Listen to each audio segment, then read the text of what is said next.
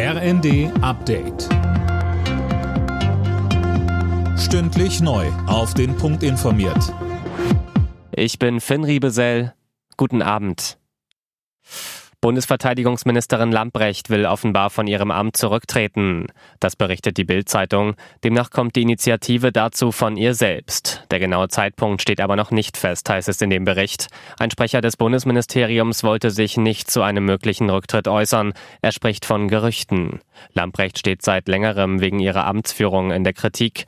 Dem Bild-Bericht zufolge wird bereits über ihre Nachfolge beraten. Die Maskenpflicht in Bussen und Bahn fällt, sowohl im Nah- als auch im Fernverkehr. Nun haben die restlichen 7 Bundesländer ein Ende der Pflicht im ÖPNV für Anfang Februar angekündigt. Und auch im Fernverkehr der Bahn ist ab 2. Februar Schluss mit Maskenpflicht. Die aktuelle Pandemielage lässt das zu, sagt Gesundheitsminister Lauterbach. Es ist aber trotzdem so, dass ich an die Bevölkerung appelliere, weiter in Innenräumen und auch in den Zügen freiwillig Maske zu tragen, wenn man sich und andere schützen möchte. Prominente Unterstützung für die Besetzer im Braunkohledorf Lützerath. Die schwedische Klimaaktivistin Greta Thunberg ist jetzt vor Ort und morgen auch bei einer großen Demo im Nachbarort.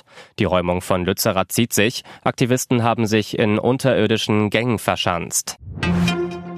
Deutschland hat zum Auftakt der Handball-WM einen Sieg eingefahren. Das Team von Bundestrainer Gislason setzte sich im polnischen Katowice mit 31:27 gegen Katar durch. Am Sonntag geht es in der Vorrunde weiter mit der Partie gegen Serbien. Alle Nachrichten auf rnd.de.